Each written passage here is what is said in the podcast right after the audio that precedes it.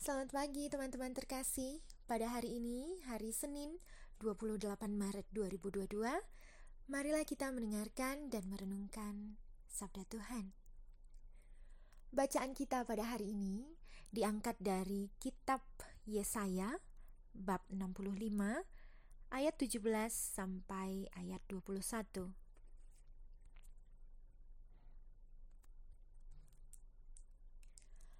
Aku menciptakan langit yang baru dan bumi yang baru. Sebab sesungguhnya aku menciptakan langit yang baru dan bumi yang baru. Hal-hal yang dahulu tidak akan diingat lagi dan tidak akan timbul lagi di dalam hati. Tetapi bergiranglah dan bersorak-soraklah untuk selama-lamanya atas apa yang kuciptakan. Sebab sesungguhnya aku menciptakan Yerusalem penuh sorak-sorak dan penduduknya penuh kegirangan. Aku akan bersorak-sorak karena Yerusalem dan bergirang karena umatku. Di dalamnya tidak akan kedengaran lagi bunyi tangisan dan bunyi erang pun tidak. Di situ tidak akan ada lagi bayi yang hanya hidup beberapa hari, atau orang tua yang tidak mencapai umur suntuk. Sebab siapa yang mati pada umur seratus tahun masih akan dianggap muda, dan siapa yang tidak mencapai umur seratus tahun akan dianggap kena kutuk. Mereka akan mendirikan rumah-rumah dan mendiaminya juga mereka akan menanami kebun-kebun anggur dan memakan buahnya juga. Demikianlah firman Tuhan. Syukur kepada Allah.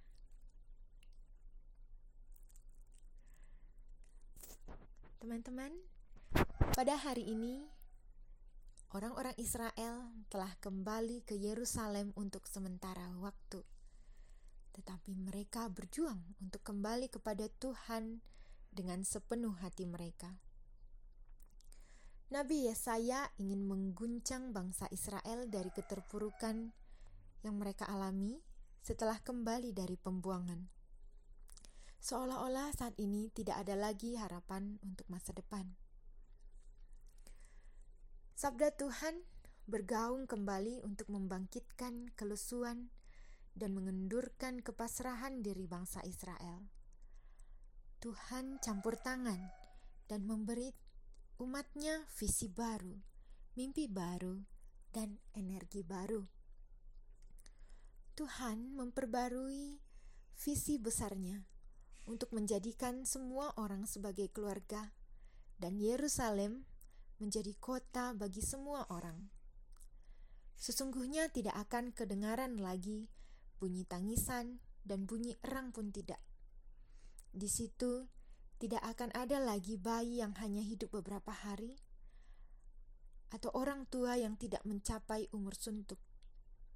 Dan siapa yang tidak mencapai umur 100 tahun akan dianggap kena kutuk. Inilah mimpi yang sampai sekarang masih menonjol dalam semua nubuatnya sehingga godaan yang melingkupi orang-orang dalam cakrawala mereka yang terbatas dapat dikalahkan. Inilah saatnya untuk mengajukan kembali visi universal tentang keselamatan bagi semua orang. Amin. Kita berdoa bagi orang miskin.